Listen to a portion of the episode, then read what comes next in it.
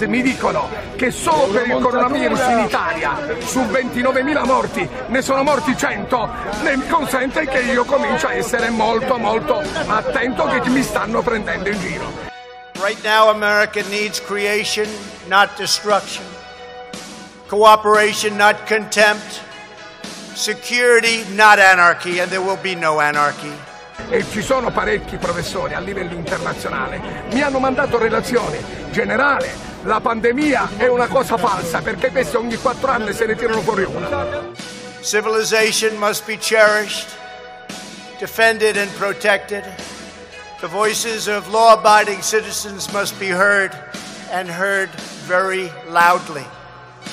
C'è una veramente, o una, che posso dire, incapacità di governare, gente che non sa dove mettere le mani, medici che intubavano i pazienti e li facevano morire, tutti dicono che metà delle persone intubate sono morte. Quindi hanno sbagliato totalmente. Anche medici, epidemiologi, virologi, tutti comprati. No, a quanto, no, sono stati presi dal quando arriva un governo e dice stai attento, c'è la pandemia, eccetera, e loro a un certo punto si fanno prendere dal panico, non curano come si deve il, come si, si deve il paziente e il paziente viene sbaragliato, fatto a pezzi. We cannot and must not allow a small group of criminals and vandals to wreck our cities and lay waste to our communities. We must defend the rights of every citizen to live without violence, prejudice, or fear. We support the overwhelming majority of police officers who are incredible in every way and devoted public servants.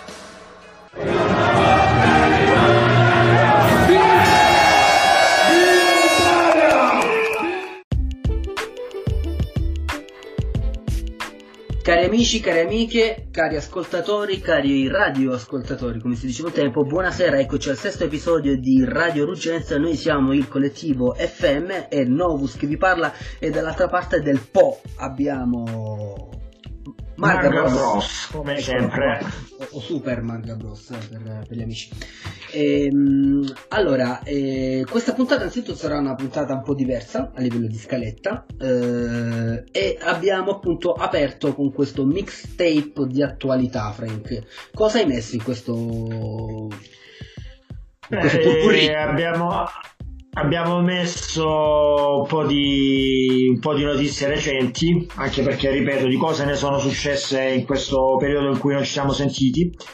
Eh, beh, insomma, abbiamo sostanzialmente messo insieme eh, due espressioni, insomma, due espressioni della democrazia occidentale, ovvero i nostri, i nostri fantastici gilet arancioni questa poi, questa poi me la spieghi. E dall'altra parte abbiamo anche il presidente degli Stati Uniti Donald Trump che insomma rivendica insomma, la priorità della sicurezza negli Stati Uniti in seguito ai fatti ai noti stanno... fatti ai noti sì, fatti di Minneapolis che, di cui eh, insomma che stanno che in realtà poi quei, quei fatti si stanno anche allargando anche a diverse città degli Stati Uniti.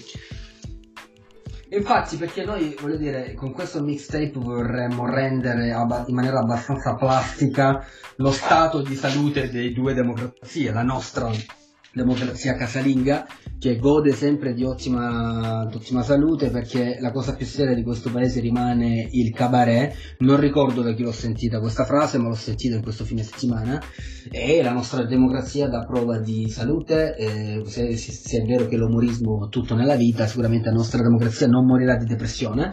Con questa diciamo comparsata dei gilet arancioni, che devo dire la verità non è l'unico movimento di opposizione che sta partendo dal basso. Su Roma vedo ogni tanto tramite gli amici di Radio Savana su Twitter, vedo anche i diciamo, le mascherine tricolore che stanno facendo vari tipi di, eh, di, opposizione, ma come ogni opposizione in questo paese la storia insegna e sarà sempre disgregata, dispersiva e minoritaria e non, non sortirà effetti, anche se poi mi dicevi Marga a sentire, a sentire quello che dice il mm, generale, il generale Pappalart, non, diciamo, alla fine nel purpurri sovranista qualcosa di, di, di sensato esce fuori, vero? Ma guarda, io innanzitutto eh, non so tu, ma io ho scoperto questa settimana l'esistenza dei gilet arancioni. E ci sono anche rimasto un pochino male, insomma, a scoprire che dobbiamo, dobbiamo, pure, dobbiamo pure copiare eh, qualcosa dai tanto, dai tanto simpatici cugini francesi, non riusciamo a farcene neanche una noi eh, e tra l'altro con un colore anche abbastanza insomma eh, trascurabile. Arancione che in altri paesi significa tutt'altro vabbè. E tra l'altro io eh, il, il, generale Pappalardo invece lo, lo, lo, lo sentivo da un, da un po' ma sinceramente l'avevo sempre reputato un personaggio eh, un personaggio anche un pochino tossico che, che transitava trasversalmente in vari movimenti, tra cui anche l'universo 5 Stelle. Eh, Nonché sulle note frequenze. Sì, sì, insomma, prendeva un po' di qua, un po' di là, lo vedevi un po' dappertutto, un po' presemonino. Come ti dicevo, in questo, in questo, nel nostro mixtape si sentono delle cose anche non del tutto sbagliate, ma mi riferisco a cose del tipo eh, che gli italiani sono oppressi dalle tasse, quindi grazie che sono, che sono, cose condivisibili, nel senso che è un po' come dire che il sole splende il cielo e come fai a non, fai a non condividere una roba del genere? Una, una verità uh, condivisibile dal, dal, sì. dal 20 a.C. credo. Sì, insomma, quello, quello è, cioè, mm, nel nostro paese le, le tasse sono alte, beh, eh, lo, lo sapevamo già. Comunque, eh, niente, poi come hai potuto sentire anche te, eh, dall'altra parte c'è il presidente Donald Trump, eh, insomma... Eh, impegnato, ah, impegnato nel reprimere questa questa rivolta, questa, questa, rivolta e questa devastazione che sta sconvolgendo ormai eh, molte delle grandi città americane e sul quale, sulla quale okay, cioè, che Donald Trump non sia un maestro, voglio dire, di, eh, di liberalismo va benissimo, almeno mh, mm, questo va bene, però qui si vuole far passare anche il messaggio che non sia che sia discutibile, voglio dire, eh, riportare l'ordine nella, eh, nel, nelle città, voglio dire, no? Con tutto quello che è successo. Io dico solo una cosa, come oh, ti raccontavo, no? ho, ho letto un po' su Twitter, cioè i processi vanno fatti, gli omicidi vanno, vanno condannati o perlomeno processati e, la, e le devastazioni vanno represse, no? Credo sia facile. Certo, assolutamente, assolutamente. Io boh, comunque mi sono documentato anche sulle, sulle dinamiche della, eh, insomma, della, della, morte di questo. Um, di questa persona, no, questa persona di colore l'assurda morte di questa. Di sì, questa assurda, assurda morte. Cioè, io non, io non voglio dire.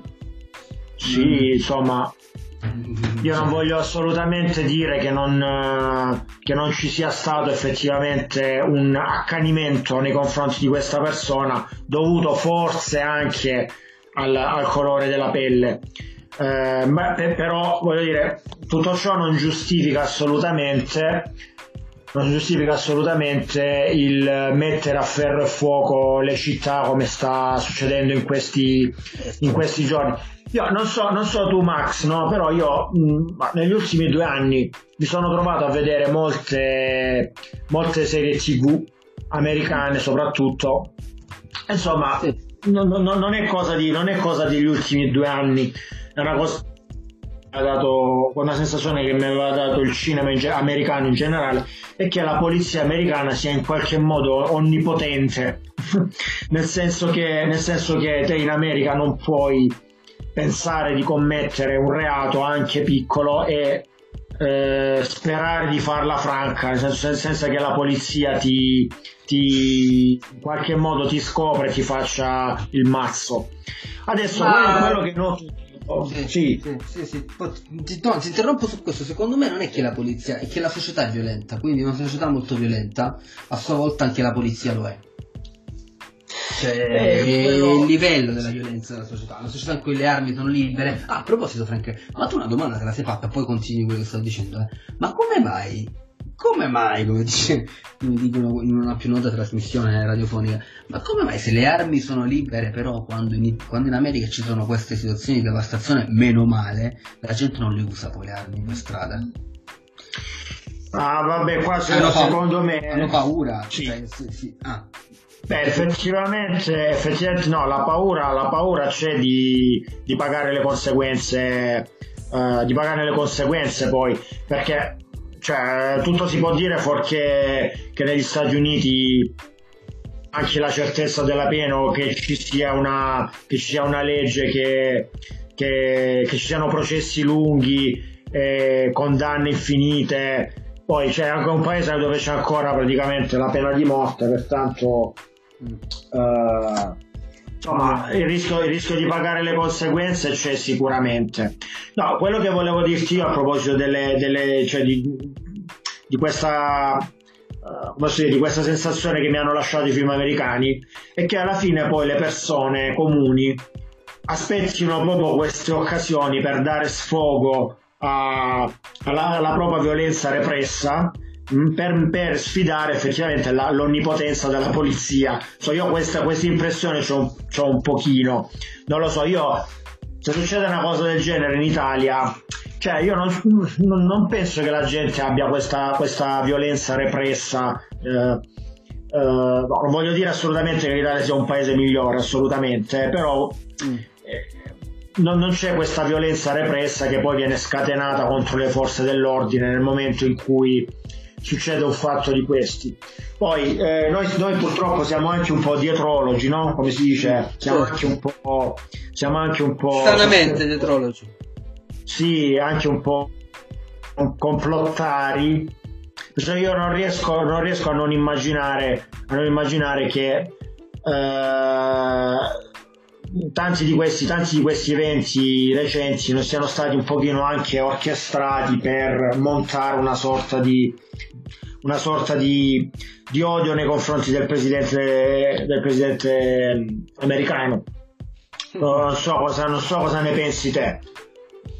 Ma cioè, nel senso, sì, perlomeno forse non è nato tutto dall'inizio, ovviamente non è che fanno fuori un povero Cristo come quello perché vogliono creare, però secondo me per come si sta soffiando sul fuoco, sì, eh, soprattutto sulla polarizzazione delle, delle, tensioni razziali. Io odio la razz- cioè, eh, quando a uno, scontro, a uno scontro si dà, un colo- cioè, si dà, una valenza razziale.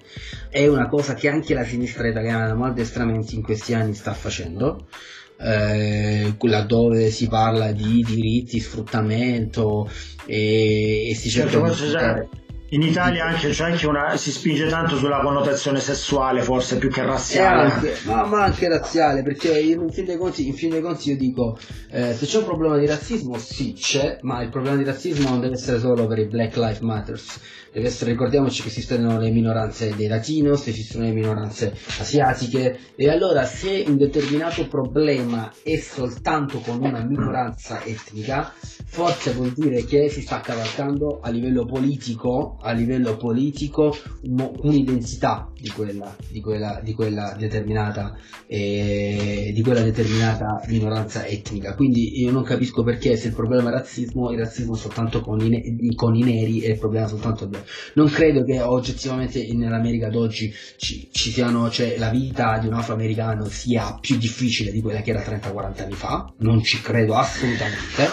non lo vedo in nessuna maniera. E la cultura afroamericana è leader in ampi tratti della cultura americana a livello musicale, a livello sportivo, a livello intrattenistico, a livello di immagine, a livello, vi dico solo fate, facciamoci un giro su tutti i cataloghi di moda eh, da Gucci in poi vediamo che modelli di riferimento ci sono a livello culturale, sono tutti modelli afroamericani che, non, che, hanno, che, sono, che vanno per la maggiore, quindi se ci sono ancora delle mele marce, eh, come oggettivamente ci sono, perché i problemi esistono nelle forze di polizia americane, va benissimo da qui a mettere a ferro e fuoco eh, una nazione ne passa e noi siamo gli ultimi fessi che ne possono parlare di tutto questo, ma non vorrei che... Io, io l'altro giorno leggevo su Twitter la, la, l'altra sera di, di, giovani, di, giovani, italiani che si sentivano in colpa, eh, cioè, piangevano, scrivevano sto piangendo perché io ho la pelle bianca e mi sento in colpa per tutto quello che sta succedendo in America. Io, io da caucasico mediter- euro-mediterraneo di pelle olivastra eh, non mi sento assolutamente in colpa per quello che un poliziotto americano fa nei confronti di un suo cittadino afroamericano. Questo lo dico con forza perché io non, non appartengo a quella cultura a quella cultura magari suprematista che non, che non appartiene al nostro popolo italiano. Noi italiani siamo no Frank? Siamo storicamente multirazziali e non, e queste, e queste, non dobbiamo prestare il fianco a questo tipo di, di polarizzazione culturale che è molto ma molto pericolosa. Così ah, io, sono, io sono d'accordissimo, sono d'accordissimo però, non, però ti confesso che tutto sommato io sogno il generale Pappalardo che mette, che mette a ferro e fuoco Torino, Milano, Livorno, Pisa, città così. però de- Detto ciò, detto ciò, caro Max, dico passiamo a qualcosa di più leggero. Che ne pensi? Certamente, lasciamo questo tribolato tribolante R- 2020 e andiamo altrove. Eh, altrove andiamo, andiamo, ad est. Andiamo ad est, sud-est, andiamo a Andiamoci. Un'altra epoca. Prego. Andiamoci, andiamoci, andiamoci.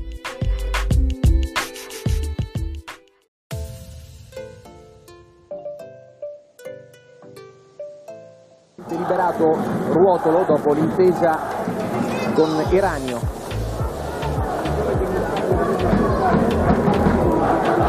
Sale di nuovo il Bari con Urbano. Gerson di prima per Scarafoni. Ancora il brasiliano. Terracenere. È regolare la posizione di Perrone, avanza indisturbato, entra in area, a sinistra c'è Joao Paolo, Perrone, pallonetto e rete vantaggio, undicesimo minuto e mezzo del primo tempo, ha segnato Perrone.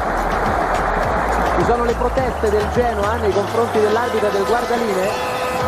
Intanto rivediamo la giocata morbida di Perrone che sull'uscita di Braglia non ha avuto difficoltà a mandare la palla nel campo. L'arbitro si fa consegnare la sfera e comanda alla fine del match. Si leva il grido di gioia dei tifosi del Bari per la prima volta nella sua storia.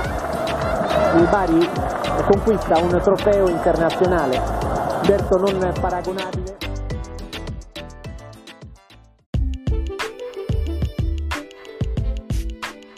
E con quest'audio, con quest'audio che parla di un certo Perrone, eh, di un certo Perrone che realizzava questa rete del vantaggio, l'audio è, lo sentite ormai è del, da vagamente anni 90, entriamo, entriamo nel momento calcistico di, questo, di questa puntata ed entriamo facendo due cose per la prima volta. Una, parlando di una squadra di cui non abbiamo mai parlato per ovvi motivi etnici. Due, ospitando degli amici. Perché appunto l'audio che sentivate era presa dalla finale che ha regalato la vittoria della Mitropa Cup alla Bari esattamente 30 anni fa, il 29 maggio scorso. E abbiamo il piacere di parlare con due amici baresi, nostri conterranei, che sono Peppino, Giuseppe, ci sei? Ciao, ciao ragazzi. Ciao. E Livio, anche ci sei? Ciao, ciao, ci sono, ciao. Sono, sono, amici che abbiamo conosciuto per alterne vicende anche politiche della nostra storia, ma questa è un'altra storia che racconteremo prima o poi. allora, eh, Ragazzi, io prima di, di, di, di intercettare eh, l'articolo dei, dei, sempre, dei, sempre, utilissimi amici di persemprecalcio.it che hanno appunto pubblicato in questi giorni un articolo nel loro sito che parla del trofeo europeo del Bari, non, i miei ricordi di, ragazzino degli anni 90 non, non annoveravano questa vittoria di un trofeo europeo da parte del Bari. Noi abbiamo Giuseppe che aveva 11 anni all'epoca e ricorda tutto perfettamente. Il Livio invece è nato qualche mese dopo e quindi è cresciuto nella, nella, nella gloria di questo trofeo. E Giuseppe, raccontaci un po' tu che appunto a 11 anni era il tuo, il tuo mondo, la tua vita, tutto questo. Che, che cosa è successo precisamente? Allora, innanzitutto grazie per, per l'invito, è, è, bellissimo dover ricordare questa storia che fa parte dell'immaginario e della mitologia del tifoso barese. E in realtà quella coppa arrivò alla fine di un periodo diciamo fantastico per il Bari, perché era una squadra che molto prima era ritornata in Serie A e aveva fatto un ottimo campionato di eh, Serie A, arrivando credo nona, nona quell'anno, e quindi andò a giocare questa partita, questa finale di Dimitropa Cup che poi andò a vincere con appunto questo gol di, eh, di, Perrone. Ma soprattutto la cosa più interessante è che quelle erano le settimane che precedevano eh, l'inizio di Italia 90 e Bari era una delle 12 città scelte per ospitare quella competizione e soprattutto fu assieme a Torino l'unica città dove si costruì uno stadio nuovo. Infatti quella partita si sarebbe dovuta giocare nel nuovo stadio San Nicola, ma tre giorni prima della partita il comune di Bari negò l'autorizzazione perché non erano ancora state fatte tutte le diciamo le, le... sì sì mancava la, manca, mancò l'agibilità e quella eh, inaugurazione fu fatta dieci giorni dopo, eh, no, pochi giorni dopo, esattamente il 3 giugno, in un amichevole col Milan, dove il Bari vinse 2-0. Quindi rimane questa cosa qui, per cui quella di fondo fu l'ultima partita nello stadio della Vittoria, che ovviamente era lo stadio eh, mitico e, e, simbolo della città, che risale appunto del fascismo. Aspetta un attimo, quindi fammi capire, eh, cioè nella, nell'ottica dei Matarrete, no, nell'ottica rete, cioè il San Nicola non sarebbe stato inaugurato con una partita dei mondiali 90, quante cose che si incrociano poi in quegli anni, ma sarebbe, cioè, sarebbe stato inaugurato con la finale della Mitropa Cup che invece fu giocata nello stadio delle vittorie che nei, ai, ai, miei, occhi rende, rende, il tutto ancora più epico poi, cioè l'ultima partita dallo stadio della vittoria alzando il trofeo. No. Esattamente, ma ti dico di più, in realtà San Nicola doveva essere inaugurato il 10 maggio, sempre del 1990, con un amichevole fra il Bari e la nazionale argentina ma anche lì non si tenne perché erano in ritardissimo quei lavori. Italia 90 da questo punto di vista, Bari ma anche le altre città. Se vi capita c'è un film bellissimo che si chiama eh, L'occasione mancata, che spiega esattamente cosa è successo in quelle settimane, in quei mesi e i ritardi erano lentissimi. Io se non ricordo male la, la, la, la tangenziale che, che, doveva andare a supporto dello stadio fu ultimata dopo i mondiali e quindi accaddero esattamente queste cose. Non si giocò con l'Argentina, non si giocò la finale di Mitropa Cup e tutto accade pochi giorni dopo con questa amichevole contro il Milan. Ah, incredibile, incredibile. E... Livio, invece tu, eh, dal punto di vista tuo, che tipo, cioè, cos'è stata questa Mitropa Cup nel tuo percorso? Di, di, di... Cioè, ah, per sei... me, per me la Mitropa Cup è arrivata molto cioè è stata una scoperta casuale, perché la prima volta che l'ho sentita nominare, soprattutto associata al Bari, che era una squadra che all'epoca tifavo in parte, perché da bambino ero interista e ah. oltre che appunto poi tifoso del Bari e, ma appunto per me cioè, la, la, scoperta della Mitropa Cup è avvenuta quando con uno dei primi album Panini in cui il Bari ancora figurava in Serie A era il Bari di Fascetti e io avevo appunto avuto 7-8 anni perché sono nato nel, a gennaio 91 quindi scusami Livio scusami Livio e che Bari era quello di Fascetti eh? cioè, te lo dico da tifoso leccese che ho Beh, sempre sì. sbavato per quel Bari. Mamma mia. Che era Beh, sempre fo- fonte di calciatori per il mio fantacalcio tra l'altro. E eh, Osmanowski mi ha dato un sacco di, di soddisfazioni. Chiusa parentesi. Eh questa è un'altra storia sì è una bella parentesi perché poi appunto eh, nella mia vita di tifoso la, la Bari in Serie A l'ho vista poche volte e, e, sicuramente è successo la prima volta da bambino appunto quando ricordo il bar Inter di Cassano ad esempio oppure mh, diciamo tutta l'evoluzione calcistica per esempio di, di, un attacco formato da Masinga e Osmanowski per esempio no?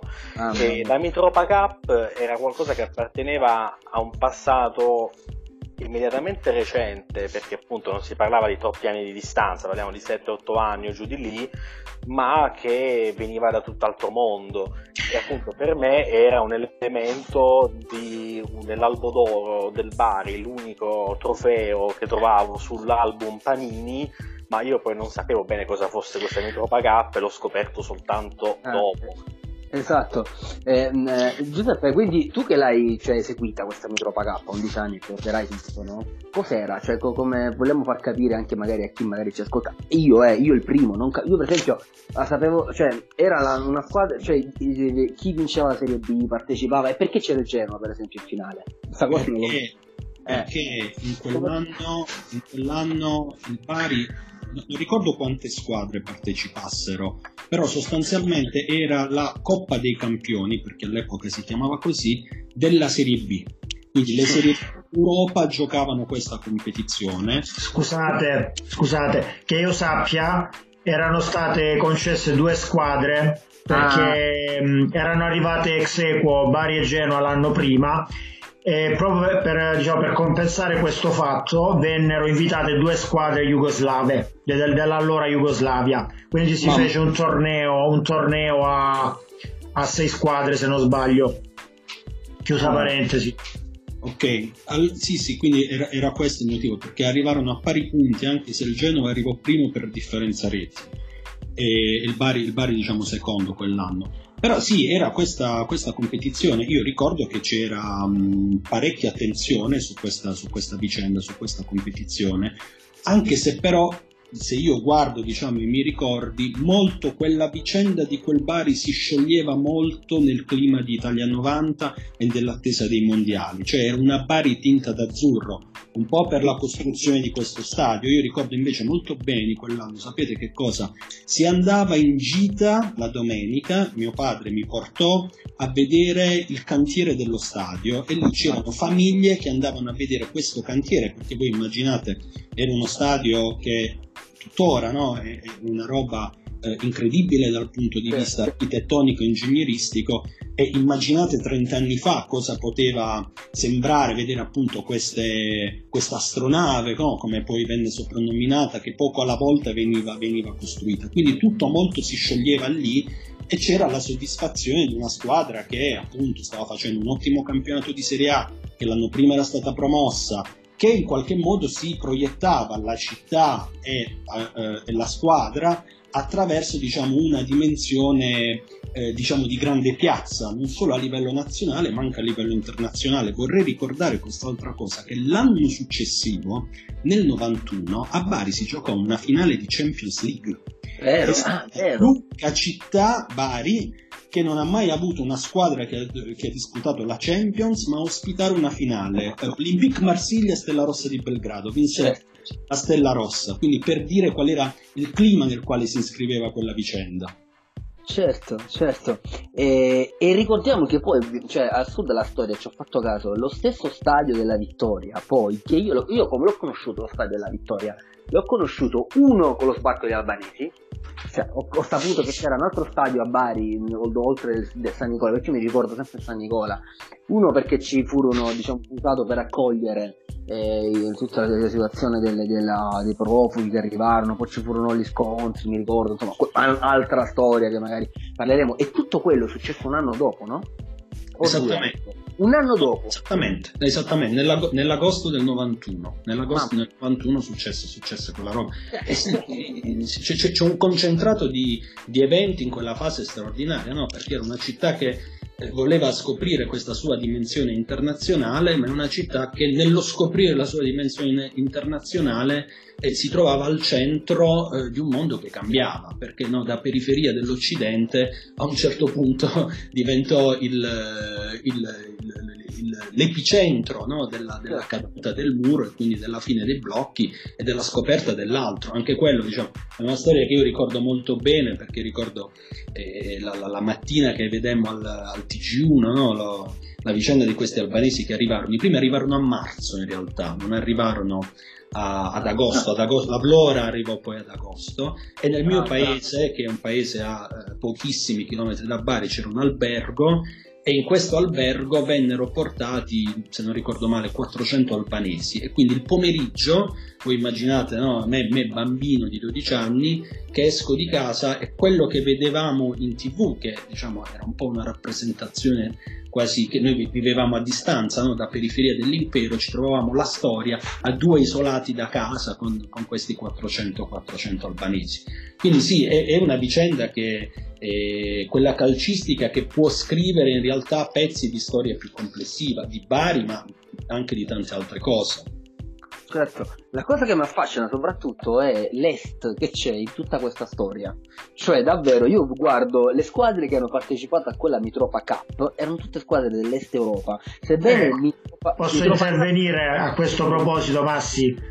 Prego, Max. prego. Sì, sì. Eh, Mit- Mitropa mi risulta essere la contrazione di Mitteleuropa praticamente eh. perché questa, diciamo, questa competizione nasce nella prima, seconda, nella prima metà del Novecento, cioè dopo la, seconda, dopo la prima guerra mondiale, eh, e viene organizzato dai paesi del, dell'Europa dell'Est che come insomma, sappiamo erano quelli che dominavano il calcio in quel periodo, anzi lo, lo, inventavano letteralmente, inventavano il modo di giocare. L'Italia si trovò ad essere invitata un po', un po', un po come se, se, vogliamo, un po' come adesso nel blocco di Visegrad sì. e per questo insomma si trova invitata, si trova a competere con queste squadre allora della grande Ungheria per dire o della, o della della Polonia, c'è parte anche inizialmente la Svizzera.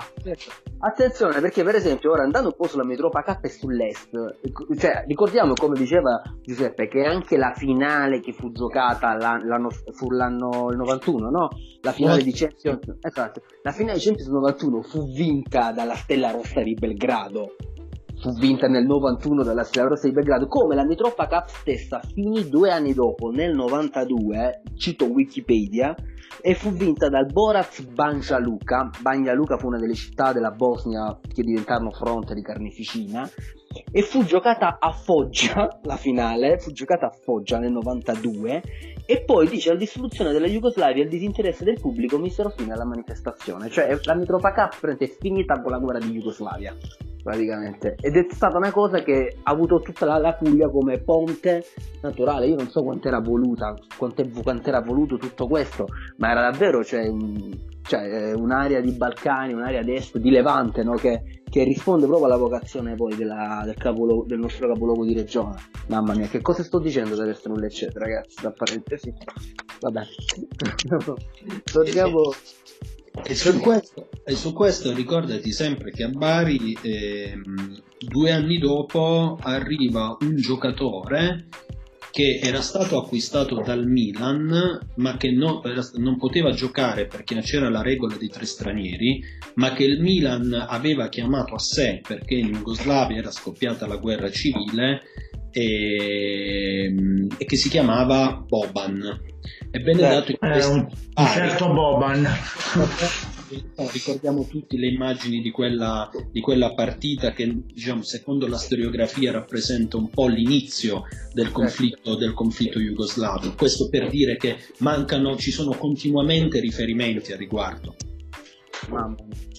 Davvero, che vento dell'est proprio. Per portarla su certo. un discorso diciamo un po' più terra-terra, io ricordo questa leggenda, ma il buon di Caterino mi, mi può smentire, e, ehm, di Boban infortunato per vario tempo per un'intossicazione alimentare. C'era la leggenda che volesse che c'entrassero delle cozze non particolarmente sincere. Ma guarda, io so questa leggenda attribuita a varie personalità, non ultimo anche diciamo, Berlusconi, portato a Bari sempre in, alcuni anni dopo, nel 94, dopo una fiera del Levante, portato da, dall'allora vicepresidente del Consiglio Pinuccio Tatarella, portato a mangiare dei frutti di mare ed ebbe, ed ebbe degli effetti deleteri sul, ah, suo, sul suo stomaco da Brianzolo, insomma, il, il rapporto con, col, col, crudo di mare non fu dei migliori, ecco. A questa di Bocco non, non, non, mi risulta, però è, è plausibile. Cioè, Pinuccio Tatarella che porta Berlusconi a mangiare cozze crude, cioè, ma, eh, mamma mia, che cosa, immagine, che immagine. E, ehm, andando, cioè, andando anche un po' oltre, quindi, quello era il Bari di Radice. Hm? No, quello era il Bari di Gaetano Salvetti.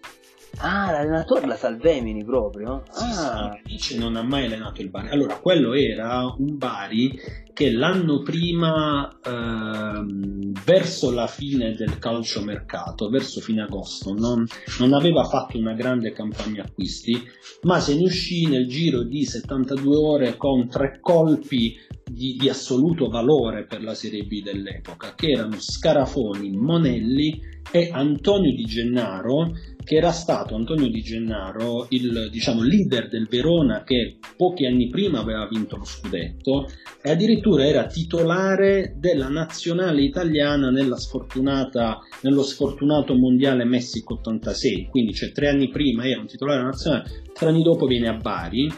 È una squadra che spacca il campionato, appunto, arriva prima ex equo col Genoa eh, tra l'altro avendo altri grandissimi giocatori che venivano dal vivaio del Bari, c'era Di Trizio, c'era Giovanni Luceto, eh, c'era Angelo Terracenere, c'era un altro grandissimo giocatore che era Pietro Maiellaro, che era un talento, un talento vero Pietro Maiellaro. L'anno dopo, arrivato in Serie A, sostanzialmente c'è un puntellamento della squadra con l'arrivo degli stranieri, perché voi ricordate che prima in B non si potevano comprare gli stranieri, poi andavi in America. Vero, vero, vero. Mamma mia, davvero, sì. E, e, e, arrivò Lorenzo, che era un difensore argentino anche con qualche esperienza nella, nella nazionale, Gerson, che voi dovreste ricordare perché era un giocatore che poi fece anche alcuni anni a Lecce. Certo, certo. Arrivò un brasiliano che si chiamava João Paulo, il quale ha una vicenda tutta da raccontare, nel senso che ehm, João Paulo era uno di quei brasiliani eh, fantasiosi dal dribbling facile, vedeva la porta, tirava dei calci fantastici, tanto che addirittura lui era stato titolare in una Coppa America eh, e tenete conto che era il Brasile che poi nel 94 va a vincere il mondiale contro di noi, il Brasile di Beto e Romario quindi non era un Brasile così, quindi giocarsela lì da titolare era una roba importante. Fa un campionato straordinario eh, che porta alla salvezza tranquilla del Bari segnandosi reti. L'anno dopo esplode, fa 12 reti e nell'ultima di campionato il Bari si doveva salvare segna, il Bari vince in caso 2-1 col Milan con Joao Paolo che scarta 3-4 difensori, scarta il portiere, sulla linea di porta c'è Franco Baresi e lui gli fa il tunnel, gli fa il tunnel. Quel Milan poi non perderà per 58 partite di fila. Era un Milan stellare che voi insomma immagino ricordiate. Ma Joao Paolo che cosa succede? Succede che all'inizio dell'anno dopo, alla terza di campionato, contro la Sampdoria subisce un durissimo infortunio da parte di Lanna, si rompe tibia e perone, quindi finì, salta la stagione, quel Bari retrocede, eh, durante la preparazione estiva, in un allenamento, Progna, difensore del Bari, gli fa un fallo fortuito in quel caso e sulla stessa gamba e si frattura nuovamente tibia e perone quindi sostanzialmente sentenziando la fine della sua carriera. Infatti lui rientrerà ancora, giocherà ancora un paio di anni, ma non sarà più quel giocatore che era stato fino a quel momento. E quindi è uno dei più grandi eh, diciamo dispiaceri che da tifoso barese ma che da amante del calcio ne abbiamo vissuto perché se vi capita di andare su YouTube e vedere delle sue giocate è un giocatore assolutamente che avrebbe potuto scrivere delle pagine importantissime del, Certo Giuseppe, guarda, io questi, cioè, gli stranieri del Bari che ricordo io, questi sono, sono eh, Gerson, eh, Joao Paolo e poi vabbè mancava Guerrero perché ovviamente Guerrero arriverà qualche anno dopo poi, colombiano, giusto? Sì, Guerrero arriva mm, credo nel, nel 96 eh, 96 no, no, no, è prima, è prima. 96, quando il Bari ritorna in Serie A di nuovo. Eh, secondo me il 94 sai perché è il mio primo album di figurine Panini completato sì. Sì, sì, 94-95 quello è il Bari di Bigica e Lorenzo Amuruso. È un altro Bari straordinario quello lì. È il Bari, il Bari di Materazzi, Bari di Materazzi, che fa altri, tra l'altro con in attacco Protti e Tovaglieri anche, anche lì il trenino, una... il trenino, sì, ne parleremo del C'è un'altra storia incredibile che quel Bari nel 95-96 Igor Protti vince la classifica dei capocannonieri a pari gol con Peppe Signori e quel Bari retrocede. Esatto. Credo, credo che sia un caso unico nei campionati europei questo. Eh? Assolutamente. Tra, tra l'altro, no, non solo lui è capocannoniere, ma accanto un certo Kenneth Anderson che fa 12 gol. Quindi sono la coppia d'attacco probabilmente più prolifica di quel campionato, ma la difesa è una difesa con la Brodo. Eh, stranamente perché poi giocava Sala che sarebbe andato al Milan quasi certo. nazionale in alcuni momenti e però retrocede quel Bari sfortunatissimo quella stagione Wow. Lorenzo Amoruso era già andato alla Fiorentina? Lorenzo Amoruso va l'anno in cui retrocede era già andato alla Fiorentina, sì. Ok, e perché ne abbiamo parlato in qualche episodio fa, comunque, eh, di Amoruso. Della parentesi ai Rangers, vabbè, altra storia fantastica quella, chiusa parentesi. sì, no, io riguardavo invece la finale, la, la, la, la finale 94, ne avevi parlato. Ricordiamo, nella finale 44 però c'era anche un certo, a proposito di Lecce, c'era anche un certo Mazzigno, Mazzigno che aveva giocato a Lecce fino al 91 e, e poi era andato alla Fiorentina ed era in campo a Pasadena, nella finale di Pasadena insieme a Dunga che era fresco di, era di Fiorentina pure lui all'epoca era, ma veniva dal Pescara, quindi questo vabbè ne parleremo anche forse una volta, è uno dei, dei, dei Brasile forse più scarsi della storia del calcio, secondo me, quello del 94 siamo stati capaci di perdere forse, e che è anche il padre Mazzigno di Diego Alcantara, no? Eh, Tego Alcantara. Sì, esatto, e tra l'altro per quello, è per quello che è cittadino italiano, anzi cittadino esatto. pugliese per la precisione, Tiago Alcantara, essendo, essendo, nato a San Pietro Vernotico, esatto. in provincia esatto. di Brindisi. mentre, lui, mentre Masigno giocava a Lecce. Eh, che potrebbe anche essere selezionabile per una nazionale pugliese, quindi Tiago Alcantara volendo. Eh, una, della... Ma eh, pensavamo anche un'altra cosa, no? Quando ci siamo sentiti, cosa resterà di questi anni Ottanta, si diceva una volta, cosa resterà di questa Mitropa Cup, ma soprattutto cosa è rimasto di questa Mitropa Cup, perché poi c'è un mistero, cioè pare che la Coppa non solo sia stata forse dimenticata anche da chi l'ha vissuta o anche da chi è cresciuto nel mito, ma pare che questa Coppa non si sappia nemmeno che fine abbia fatto. Cioè, non, è sparita. Che è successo? Che avete combinato?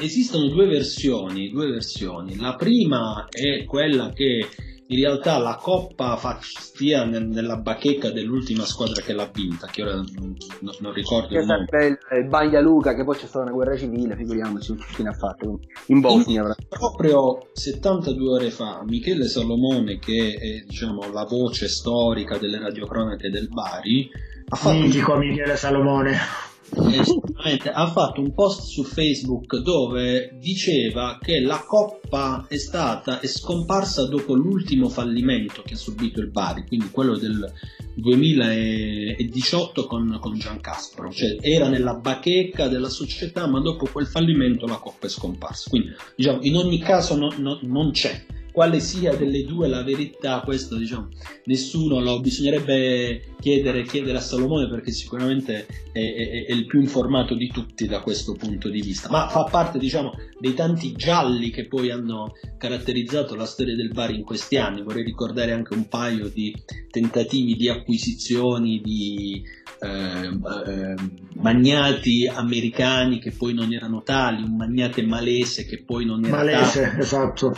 Abbiamo, ne abbiamo viste di, di, di, tutti i colori in questi anni, insomma, sicuramente erano più divertenti quelli, eh, quelli diciamo, degli anni 90, da questo fine anni eh, 80, fine anni 90. Del tanto, del tanto vituperato Matarrese, eh?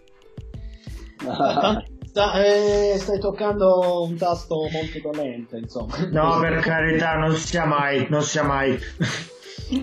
No, guarda, non, non, lo so, cioè poi di fondo, come ti posso dire, Matarrese apparteneva a, a una generazione di presidenti che erano gli Anconetani, Rozzi, i, i Viola. Semeraro anche, ah, la stessa storia. Vabbè, Giurlano, esatto. Gli Anconetani che hanno scritto diciamo, la storia del calcio italiano probabilmente negli anni, negli anni più belli, insomma. E, in qualche modo diciamo, vedendo quello che è successo dopo, con i presidenti che non sono presidenti, con i fondi sovrani che detengono la squadra e quindi tu non sai con chi prendertela, appunto credo che la nostalgia in qualche modo sia, eh, sia legittima da questo, da questo punto di vista, però era proprio un altro mondo e secondo me va riletto in quell'ottica anche rispetto a tanti vizi che aveva eh, che aveva quel mondo lì, cioè il calcio era anche uno strumento, come lo è tuttora, di, di, di potere politico molto, molto, forte, quindi ovviamente c'erano delle, delle, delle storture, insomma, ma, ma ovviamente questo magari sì. Mm, però su questo infatti è vero, no? Di, eh, Giuseppe sente un tema abbastanza importante, cioè noi abbiamo nostalgia, no? Perlomeno io me, no, me li ricordo e non me li ricordo, perché sono un po' avevo nel 97 anni, il calcio un po' ancora... Io, io ricordo i primi ricordi calcistici da, no, da Italia 90 in poi, da Italia-Austria, di Italia 90 in poi, ricordo Italia-Austria. Tipo quello che succedeva prima non mi ricordo però quello, quello che, not- che, noto, che comunque erano tempi eh, più genuini, cioè mh, in cui c'era tanto malaffare sicuramente, eh, ad i, costi, eh, non lasciamo stare tutti il malaffare, c'era del malaffare vero, però c'era anche, eravamo più centrali noi, no? Eravamo davvero più centrali, era un mondo ancora non molto globalizzato quale quello d'oggi, dove i Matarrese, imprenditori di Bari, avevano, cioè diventavano dirigenti UEFA, per esempio, quanti anni è stato in UEFA? A Terrese, ti portavano una finale di Champions a Bari, eh, ti portavano la squadra, cioè, cioè potevano cioè, sembrava, sembrava, sembra che sembrava, sembra possibile più cose, potevano succedere più cose. No, diciamo, il campionato italiano sicuramente era più competitivo da tutti i punti di vista e, e l'esempio appunto era quello delle grandi star internazionali che cominciavano ad arrivare in squadre poco plausibili. Prima ehm, Giuseppe appunto parlava degli acquisti come Lorenzo, ma non dimentichiamo che nell'anno in cui Joao Paolo si rompe tibia e perone, quindi la stagione 90-91, immediatamente dopo i mondiali del 90, a cui, in cui l'Inghilterra arriva terza, cioè arriva quarta perdendo poi la finale terzo e quarto posto proprio a Bari, giocava David Platt, all'epoca giocatore dell'Aston Villa, comprato tra i migliori giocatori inglesi, comprato dai Matarrese per rinforzare la squadra e quel Bari retrocede addirittura. Cioè, è come se oggi andassimo, cioè come se oggi una squadra di medio, basta, è come se Lecce oggi si comprasse Jamie Vardi dal, dall'Ester. Cioè, sì, a proposito, di Lecce, a proposito di Lecce, in quegli anni vi ricordo che in attacco c'aveva Pasculli che era campione del mondo con l'Argentina nell'86 e anche ah. Barbas tra l'altro faceva parte di quella nazionale.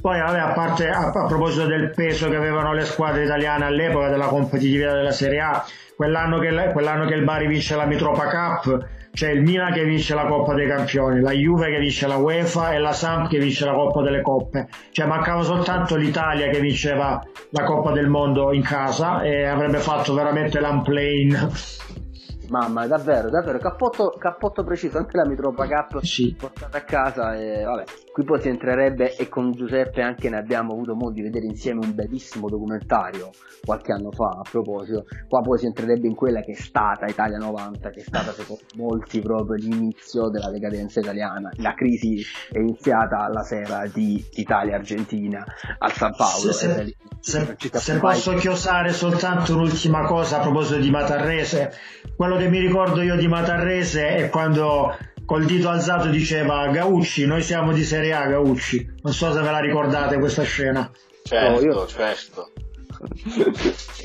la, la, ricordiamo perfettamente, la ricordiamo perfettamente. Era i momenti, momenti fantastici. Un mio grande rimpianto da, appunto, da tifoso del Bari successivo, no? quindi avendo perso quel treno della Mitropa Cup di cui abbiamo parlato, e eh, quando a fine mh, mm, anni 90, quindi 99-2000, che, o 98-99, ora non ricordo, che appunto ero piccolo, sicuramente Giuseppe lo sa meglio di me, il Bari va molto forte, riesce ad arrivare in ottime posizioni di classifica, c'è la possibilità di fare l'Intertoto e eh, l'Intertoto non si fa, non, dice, il Bari decide di non fare l'Intertoto, ma Tarrese nello specifico decide di non farlo, pronunciando questa frase che per me rimane un macigno costante in tutti appunto questi anni di tifo, cioè il Bari andrà in Europa dalla porta principale, e non solo poi siamo retrocessi in B e ci siamo riaffacciati in A due volte per due anni di fila e il secondo anno preferisco non ricordarlo anche in vostra presenza a maggior ragione. Ma soprattutto appunto questa Europa non si è più vista né a Bari né probabilmente cioè per squadre di una dimensione come la nostra. Forse appunto l'Atalanta può essere l'unica vera eccezione se vogliamo Atalanta, quale, Atalanta con la quale posso, posso, dirlo con la dovuta discrezione, tu sei anche mezzo bergamasco e hai anche un occhio di riguardo anche per l'Atalanta, o no? O... Assolutamente sì.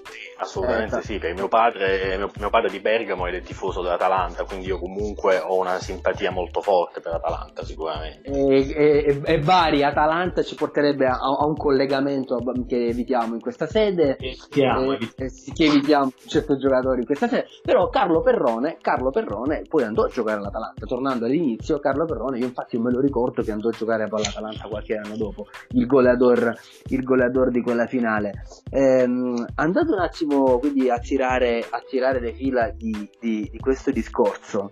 E dobbiamo anzitutto, ehm, leggendo, tor- tornando a consigliare il bellissimo articolo di persemprecalcio.it, dobbiamo anche riconoscere agli amici di Per Sempre Calcio una certa, un, certo, un certo aplomb e bilancio, perché per buona regola di par condicio, in chiusura del loro articolo, si ricorda pure che oltre al Bari, tra le squadre pugliesi ad aver vinto un trofeo internazionale, cito, figura anche il Lecce che, che, ha vinto un'altra coppa che noi per diciamo scope diciamo siamo anni 90 focalizzati il nostro target è quello però il Lecce nel 1976 vinse la coppa dei semi professionisti Ital- la coppa italo-inglese eh, battendo un certo Scarborough non mi ricordo come al via del mare eh, nel 1976 quindi mh, diciamo siete arrivati secondi carissimi. Anche quella era una coppa semiprofessionista però ovviamente non era il mito della, della Mitropa Cup però eh, anche il Lecce però, ma sì, io ti, vi voglio dire anche che sempre in quegli anni, negli anni 90, c'era un'altra competizione che meriterebbe secondo me un'altra puntata, che era il trofeo anglo-italiano, cioè le prime uh, le, le, quattro squadre che retrocedevano in Serie B e più la quinta, la sesta, la settima e l'ottava giocavano contro le omologhe del, del campionato inglese. Che non e... è questa allora, non è la Coppa Italia inglese questa No, sono cose che si chiamava trofeo anglo-italiano, che era un trofeo storico che era stato ripreso nei primi anni 90. Io ricordo una parte delle partite del Bari nel 92, 93, quando venne, tipo, ma venne una squadra forte, non voglio dire la Stone Villa, ora ricordo male, ricordo questo, questo. Era il Newcastle. Era il Newcastle, ah, sì. Eh. Sì, sì, che passò il primo turno il Bari, poi venne eliminato, però c'era una certa attenzione rispetto a questa competizione perché era un trofeo storico. Quindi per dire di quanto è disseminata la, la storia del calcio di questi trofei che abbiamo dimenticato, ma che ovviamente hanno un fascino straordinario. Mi ricordo sta partita giocata l'8 dicembre che io ascoltavo la radiocronaca a casa, Salomone, ed era lo stadio Salomone e altri sei, perché mi ricordo che inviava e io stavo lì, capito, a...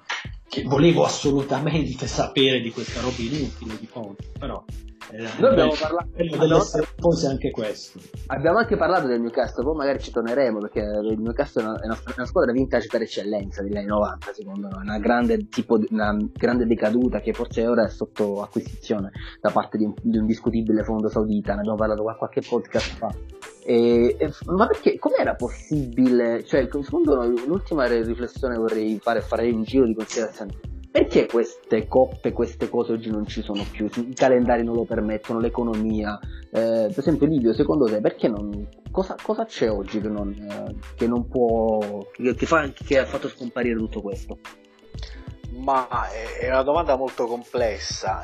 Io credo che sicuramente ci sia stato nel corso degli anni a, a vari livelli eh, un livellamento verso l'alto delle, um, delle competizioni motivo per cui appunto da anni ormai si parla di questa Superlega, no? per esempio di fare una sorta di Eurolega fissa in cui le grandi squadre di ogni campionato possono giocare direttamente eh, in questa competizione, quasi snobbando la competizione nazionale, proprio perché vuoi per la dominazione della Juventus in Italia poco prima dell'Inter, oppure vuoi per um, il Bayern Monaco quasi sempre vittorioso in Germania, o ancora di più il Paris Saint Germain degli ultimi anni, evidentemente è difficile eh, per una squadra medio-piccola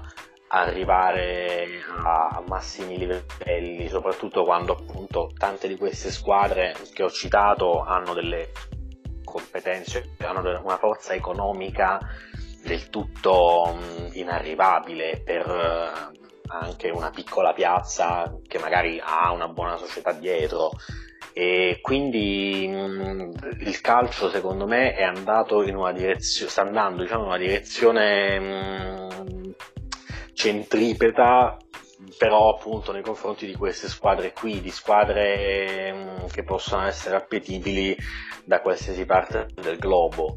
E la provincia calcistica un po' ne risente una favola come quella dell'Ester appunto magari capita poco, però già ecco, in Premier League ci sono tante squadre che hanno società forti dietro e capacità spe- una capacità di spesa tale, mentre appunto da noi in Italia secondo me, ma anche in altri campionati omologhi eh, in Europa questo è andato, è andato, un po' perduto. Manca un po' quell'attenzione ecco, verso le squadre di, di, media, di, media, classifica o di bassa classifica che possano avere ecco, un, un respiro maggiore. All'epoca probabilmente questo c'era. Certo, capisco. Mentre invece Giuseppe, a, a, te invece chiedo, perché, perché, abbiamo parlato del Bari, il Bari ha avuto determinati momenti, eh, molto, grande romanzo del calcio anche qui ci ha regalato mo, un finale, no? cioè il momento in cui il Lecce tornava in Serie A eh, dopo tanti anni, cioè il Lecce tornava in Serie B dopo sette anni di, di disgrazia in Serie C e lo stesso, nella stessa diciamo, estate poi il Bari purtroppo è, diciamo, è fallito a che punto era il progetto di, di rilancio invece della squadra?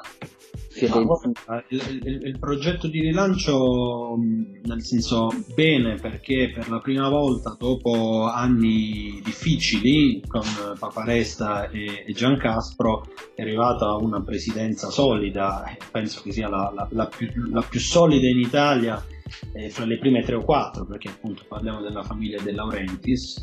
L'anno scorso, diciamo, partendo dalla Serie D, negli ultimi giorni hanno allestito in brevissimo tempo una squadra che non ha avuto problemi a vincere il campionato e a riprova appunto anche del loro know-how calcistico in qualche modo. E quest'anno in Serie C c'è stato un grosso investimento di 10 milioni di euro e purtroppo però sul, sul, nostro cammino abbiamo trovato una squadra che ha fatto il campionato della vita, parliamo della Regina, eh, che ha fatto un da record e quindi diciamo, le classifiche prima del Covid vedono la, la, Regina in testa, il Bari dietro, non ricordo più se di 8-9 punti e, e, quindi ora diciamo, si dovrebbe ripartire come sembra da, da playoff fatti in una formula minima e speriamo insomma che il Bari si, cioè, il Bari si giocherà sicuramente le sue, le sue chance. È normale che per una piazza del genere la Serie C è, è molto stretta, la Serie B è, è, il minimo sindacale. La cosa ovviamente sempre entusiasmante è che comunque la, la piazza continua a rispondere, ha risposto in Serie D mandando 10-12 mila spettatori la domenica, lo stesso sta facendo, sta facendo in Serie C, a riprova che comunque questi anni non hanno bruciato un tessuto di passione, cioè anche un ricambio generazionale di tifosi c'è stato e questo non era, non era affatto scontato. Poi anche su questo sarebbe bello magari non abbiamo qui il tempo, però fare una riflessione su come si è evoluto il... perché quella vicenda che stiamo raccontando è una vicenda che secondo me ha un altro grande protagonista che è il movimento Ultras.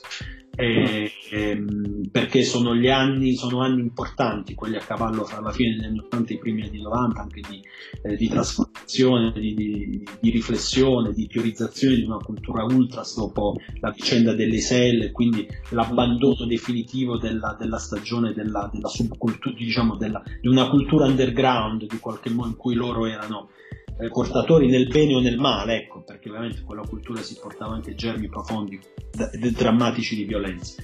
Quindi sicuramente anche questo è, è, è un pezzo da, da, vedere. Però ecco, per tornare alla tua, chiudo la parentesi, per tornare alla tua domanda, stiamo a buon punto, eh, speriamo di tornare a giocare al più presto e magari appunto quest'estate, in tardissima estate, di poter festeggiare il ritorno in Serie B.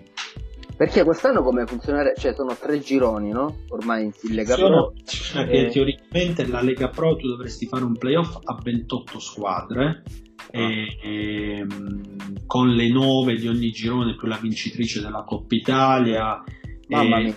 Il Bari che seconda dovrebbe partire dal quarto di finale, c'è un tabellone tipo quello della Coppa Italia, no? per cui alcune squadre partono più in avanti però ovviamente siccome non tutte le società, quindi si, cristall- eh, si cristallizza la classifica attuale, eh, solo che non tutte le 28 squadre hanno diciamo, i mezzi, la voglia di, di, di, di partecipare e quindi chi non partecipa diciamo, dietro, eh, tavolino e quindi si andrà, si andrà, avanti.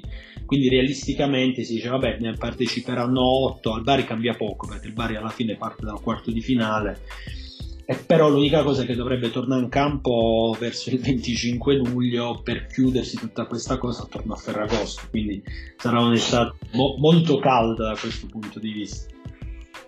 Che dire, eh, Frank, uh, scherzi a parte voglio dire, quanta voglia hai di fare un derby, Frank? Ah, io, mi, mi, devo dire sinceramente mi manca, eh. sono anni che mi, mi, aspetto. Io pensavo che avremmo fatto già in B un derby, però purtroppo state le note vicende poi per cui sono trovate in due serie differenti. Chiudiamo, prima, o poi, prima o poi tornerà, prima o poi tornerà, quello è certo chiudiamoci con questo augurio verissimo. Innanzitutto grazie per, per, il tempo, l'attenzione e il gusto che ci avete dato davvero, davvero grazie. E grazie penso che... Io posso chiudere con un auspicio. Prego, prego Giuseppe. Lecce che ovviamente è sempre un piacere. Io penso di aver visto con te uno degli ultimi, Massi segnò Caca, vinse il Bari. Ah. E... prego Giuseppe, noi abbiamo visto l'ultimo derby, quel famoso derby, l'abbiamo visto insieme a Roma io purtroppo ah. ero allo stadio, lo vidi in ah. curva quel gol. Ah, io no, per... ricordo che ero a San Lorenzo con... Eh, nel... No, ma io ero a Bari, ah. con dei miei amici, sì. Ah, posso... ero con te e amici, sì, a San Lorenzo, sì, sì. Ero con te... L'augurio per me da tifoso barese è anche di tornare a fare un derby col Taranto, che dal Mamma. 93 che non riusciamo a fare e oh, insomma, mi manca anche quello, devo dire la verità. Sì, effettivamente è una piazza che non si merita le serie minori in cui ha devo dire la verità. Lo dico proprio sportivamente. Davvero, davvero. Eh, sì, credo che torneremo a parlarne perché, perché se, se, il tema, se, il tema, anni 90, noi davvero il calcio pugliese degli anni 90 era qualcosa che da noi oggi non è più. Eh, non è più quindi Foggia, Bari, Taranto, Lecce. Eh, c'è tanto da raccontare e abbiamo anche amici per, da coinvolgere per raccontare tutto questo.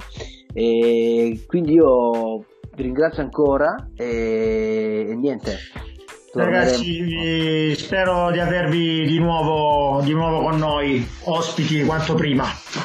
Volentieri, buonasera Grazie. a tutti. Grazie ragazzi. Con molto piacere. Grazie. Un bacione, un abbraccio. Grazie, grazie ancora.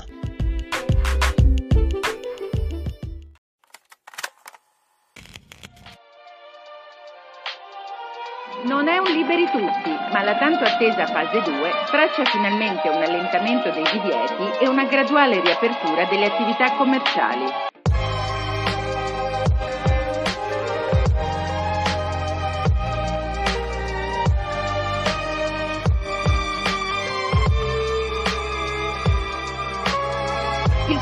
Non è risolto e tutti i dispositivi di sicurezza permarranno e accompagneranno la nostra vita quotidiana. Continueremo con mascherine, distanziamento sociale e igiene, ma potremo spostarci nelle nostre città anche senza motivi di necessità.